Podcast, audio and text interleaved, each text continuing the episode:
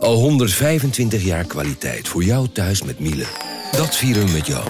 Ontvang nu tijdelijk een cashback tot 125 euro op veel Miele-apparatuur. Geniet van de kwaliteit van Miele. Voor perfect verzorgd wasgoed en kleding die veel langer mooi blijft. Voor een stralend schone vaat, even perfect als jouw diners. En een stofvrij thuis waarin echt hygiënisch schoon de standaard is. Check miele.nl voor alle feestelijke aanbiedingen.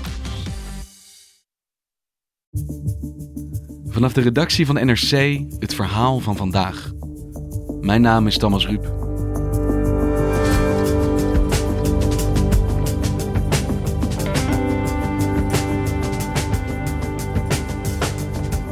De kernramp van Tsjernobyl is een van de grootste drama's van de afgelopen eeuw. Maar wat er op 26 april 1986 precies in Oekraïne gebeurde, weten weinigen. Dankzij een nieuwe hitserie komt er nu verandering in. Niet het gevaar van kernenergie staat daarin centraal, maar vooral de kracht van desinformatie. En dat maakt de serie, juist in Rusland, pijnlijk actueel.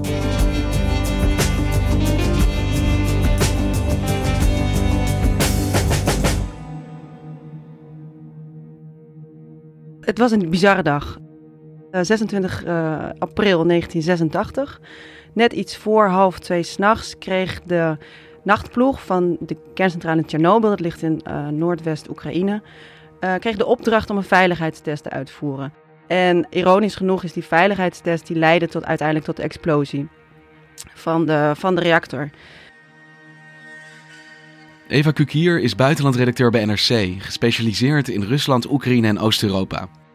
Die explosie die had een, um, een kracht van 400 maal de radioactiviteit van de Hiroshima atoombom.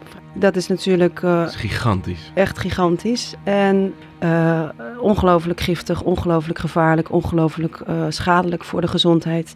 Maar de echte grote ramp is gelukkig wel voorkomen. En dat was een totale meltdown van de reactor. Dus hè, de, reactorkern is gesmolten. Dat heet een meltdown. Maar het grote gevaar was is dat die kern als het ware de aarde in zou branden. Onder die helemaal door de, door de vloer van de reactor zeg maar, zou uh, zakken. En op die manier had de radioactiviteit uh, ja, een gigantisch gebied kunnen vervuilen. En dat gebied dat wordt geschat op in totaal misschien 40% van het oppervlak van Europa. Dus dat is echt heel groot.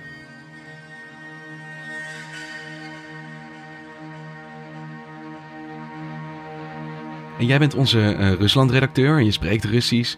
Uh, ja, heel lang geïnteresseerd in dat gebied. Heb jij wel eens geschreven over Tsjernobyl? Had je daar eens eerder in verdiept? Helaas niet. Dat uh, vind ik nog steeds ontzettend jammer. Ik heb in rond 2015 uh, een tijd als freelancer in Oekraïne gewerkt. Ik heb daarvoor lang in Rusland gezeten.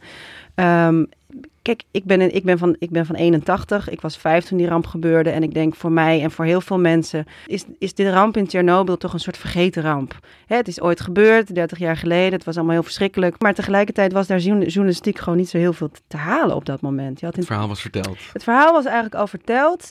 Maar nu is er de serie van HBO, de grote serie waar wij het uh, nu over gaan hebben. En uh, ja, het heeft een hele vreemde hype teweeggebracht. And every atom of uranium is like a bullet, penetrating everything in its path. Metal, concrete, flesh. Now Chernobyl holds over 3 trillion of these bullets. Some of them will not stop firing for 50,000 years. Ja, want het is, ik hoor overal maar heen mensen van die serie. Ik ben ook gisteravond in RL maar even twee afleveringen gaan kijken. Ja. Wat is er volgens jou zo bijzonder aan deze serie over Tsjernobyl? Eigenlijk is alles bijzonder aan de serie. Uh, A, denk ik dat de makers, uh, het heel bijzonder is dat de makers zo'n, nou ja, toch vergeten verhaal hebben weten af te stoffen en om te weten te vormen tot een ongelooflijk spectaculaire serie. Um, en tegelijkertijd, uh, wat zij doen, is het verhaal van Tsjernobyl van A tot Z minutieus hebben ze dat gereconstrueerd. It was an obsession for us, honestly. We just became obsessed with showing things as they were. Craig Mason is de bedenker van de serie. Die heeft er jaren aan gewerkt in het scenario. Die heeft heel veel boeken erover gelezen. En um, zijn belangrijkste drijfveer was om erachter te komen wat daar nou eigenlijk gebeurd is. I was always aware that I was telling a story that meant an enormous amount to the people that lived through it. it was important for me to tell that story accurately. Die vond het heel erg belangrijk, heeft hij later gezegd, dat de serie accuraat is, uh, omdat hij respect wilde tonen, ook voor alle mensen die hebben, zich hebben opgeofferd om de, om de ramp te bestrijden. I think about the stories that we have routinely told in the West. Stories about the Holocaust, stories about World War II, where we try very hard to be accurate because it's a sign of respect. And for me, I wanted people who lived through that to watch this and say they cared. They cared. They got it right. Want hoe waarheidsgetrouw is die serie dan? Nou ja, dat is heel interessant. Natuurlijk, dit is een gedramatiseerde versie. Dus dit is een, dit is een televisieshow. Uh, en um, heel veel dingen zijn daar natuurlijk uh, omwille van spektakel, omwille van het verhaal zijn gedramatiseerd, veranderd, aangepast, bedacht. Tegelijkertijd hebben ze zich wel um, uh, gebaseerd op werkelijke gespreksverslagen.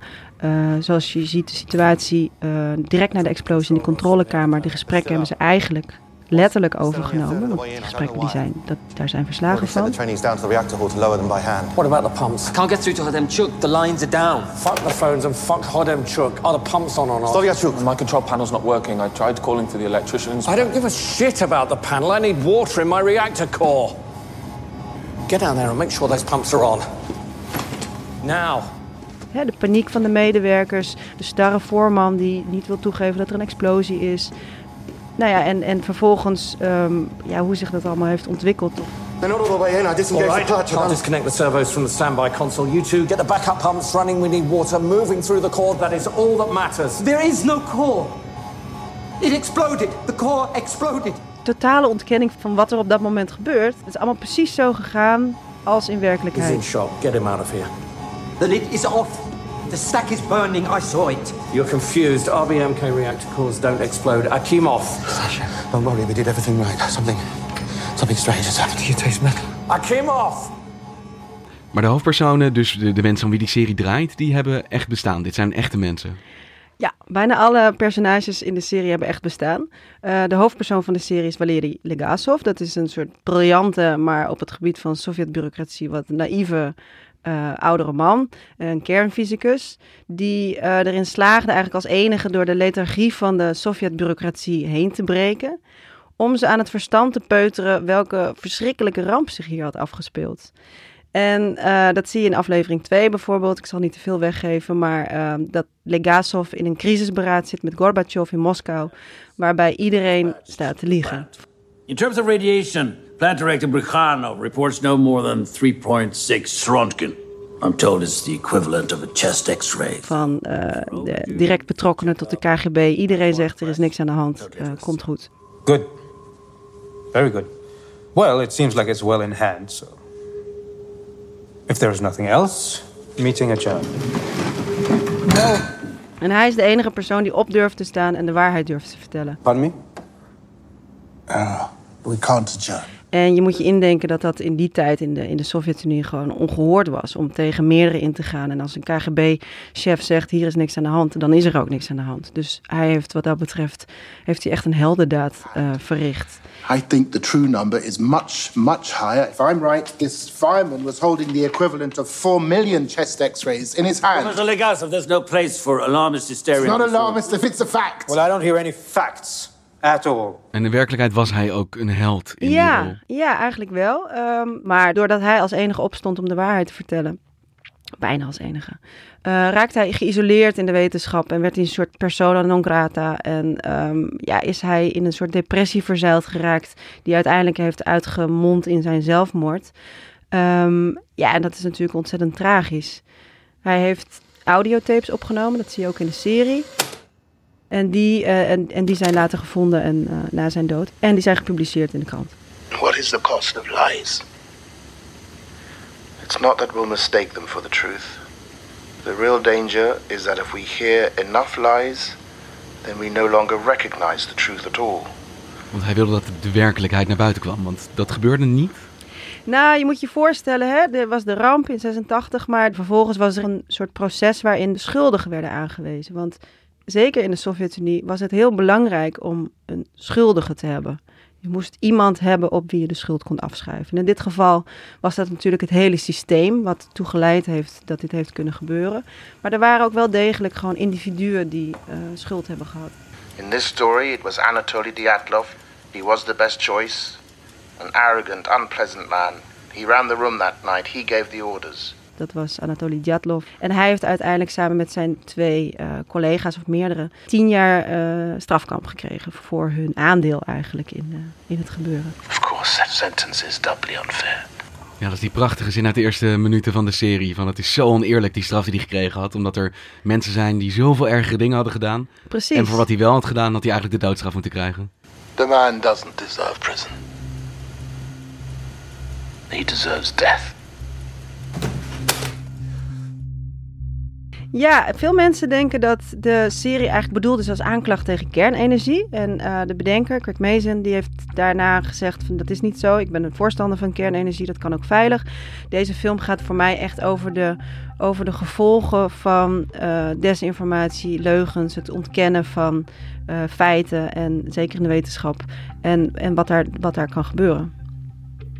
When people choose to lie and when people choose to believe the lie, and when everyone engages in a very kind of passive conspiracy to promote the lie over the truth, we can get away with it for a very long time. But the truth just doesn't care, and it will get you in the end. En dat is ook iets wat je een aantal keren duidelijk terug hoort komen in de serie. Dat is ook iets wat hè, de hoofdpersoon Legasov een aantal keer vertelt. Uh, je kunt zo lang leugens vertellen tot je, tot je een ons weegt, maar uiteindelijk word je ingehaald door de waarheid. And the people that suffer ultimately are not the people that are telling the lie.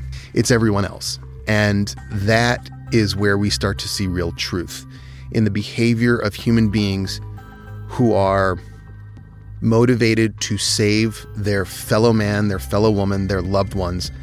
That's where truth is. En dat is natuurlijk ook het universeel aantrekkelijke van zo'n serie. Is, het is toch uiteindelijk goed tegen kwaad. Uh, boze Sovjet-bureaucraten die de waarheid niet willen onder ogen willen zien. En, en, en, en individuen, heldhaftige jongens en meisjes die uiteindelijk hun leven geven om, om, om voor de, voor, ja, voor, voor, toch voor de waarheid. En dat maakt die serie natuurlijk heel erg krachtig in zijn boodschap. Want dat, die desinformatie is natuurlijk niet vol te houden. Op een gegeven moment werd duidelijk wat de schaal van deze ramp was. Je zegt, er werd ook overgegaan tot, uh, tot evacueren, eindelijk. Mm -hmm. Wat hebben ze nou uiteindelijk gedaan om de schade te beperken? Er zijn duizenden mensen bij betrokken geweest. Zij hebben eigenlijk de, de helderrol, de echte helderrol van de, in de serie en ook in het werkelijke verhaal. Um, duizenden mensen, die, dat, dat heet liquidators in, in, in, in kern, kernenergie jargon. Mensen die schadelijke gevolgen van een ramp, kernramp uh, moeten opruimen eigenlijk. Gewoon met gevaar voor eigen leven. In de serie heb je een hele mooie scène ook waarin uh, een aantal mannen uh, alle dieren in het gebied moet afschieten. Animal control. Yeah, they're radioactive. So they have to go. Want alle dieren waren natuurlijk ook blootgesteld aan heel veel schadelijke straling. Ja, en, en, dieren die kunnen zich bewegen. Dus, dus nou ja, al die dieren en honden en katten, et cetera, in, in dat dorpje, in dat stadje moesten worden afgeschoten. But it's not hard. They're mostly pets. They're happy to see you. They run right up to you. Bang. You load the bodies on a truck, dump them in a pit, bury them in concrete, and then we drink. Het is een soort zelfopoffering. Stonden deze mensen dan zelf op om te zeggen van dit, dit, dit doe ik wel? Ja, er waren zeker mensen die zich vrijwillig hebben opgeofferd. Maar tegelijkertijd was er natuurlijk niet echt sprake van een echte vrije keuze. Want als ze het niet hadden gedaan, was ten eerste half Europa was onbewoonbaar geworden. Ten tweede, um, ze werden natuurlijk gewoon gedwongen. Ik bedoel, je kon in de Sovjet-Unie en op heel veel plekken, denk ik, niet zomaar weglopen en zeggen: jongens, doei, ik ga hier niet aan meewerken. Ja, want je zegt de serie is dus niet een aanklacht tegen kernenergie of de gevaren van straling, maar eigenlijk vooral uh, tegen de gevaren van misinformatie en de absolute giftigheid van dat Sovjet-systeem en de manier waarop mensen met elkaar omgingen in de partijtop. Ik ben zo benieuwd hoe er dan in Rusland op gereageerd is. Hoe kijken ze daar naar deze serie? De Russische reactie is fascinerend. Uh, in Rusland wordt deze filmserie uh, ook heel erg goed bekeken. Iedereen heeft zich erop gestort. Dat merk je vooral online. Iedereen kijkt ernaar en er zijn ontzettend veel platforms waar deze serie wordt besproken en factchecks en waar iedereen bezig is met wat was waar en wat niet waar was. Ehm, en er is ontzettend veel aandacht ineens weer voor, voor de ramp zelf. Je ziet ook dat er een enorme stijging is in de verkoop van boeken over Tsjernobyl. Dus dat is denk ik de positieve, uh, positieve resultaat van deze serie. Is dat, um, dat je eigenlijk ziet dat de Russen dankzij Tsjernobyl, dus deze serie, toch een soort trauma opnieuw aan het verwerken zijn. И этот сериальный влог посвящен мини-сериалу «Чернобыль» от HBO. И я ждал, когда сериал завершится. Nu poppen overal programma's op in de media en interviews met mensen die van dichtbij die ramp hebben meegemaakt. Dus liquidators uh, die gewoon zelf daar puin hebben staan ruimen en nu nog leven.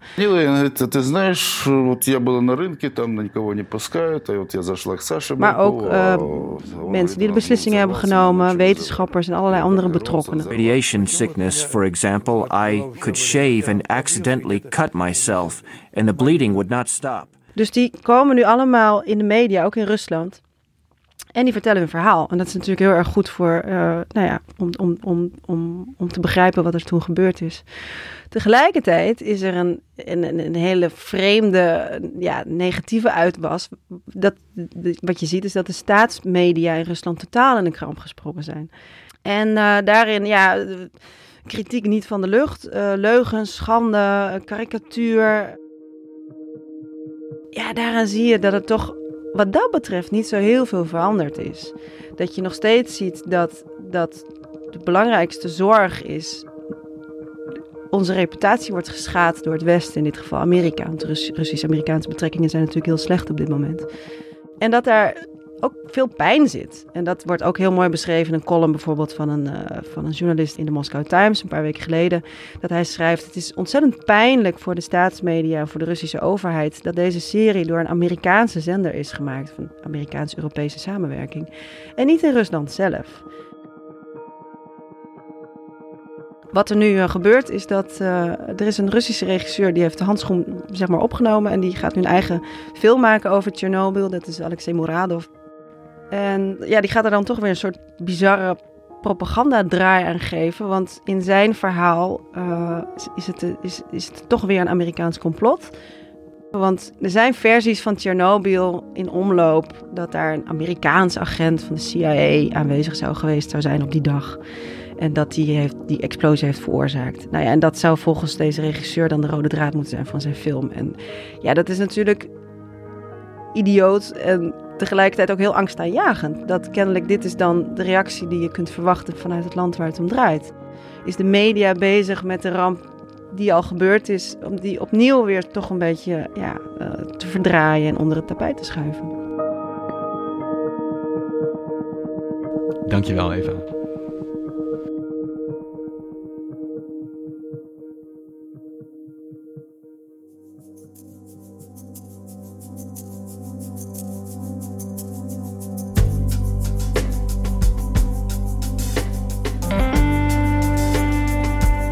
Luisterde naar vandaag, een podcast van NRC.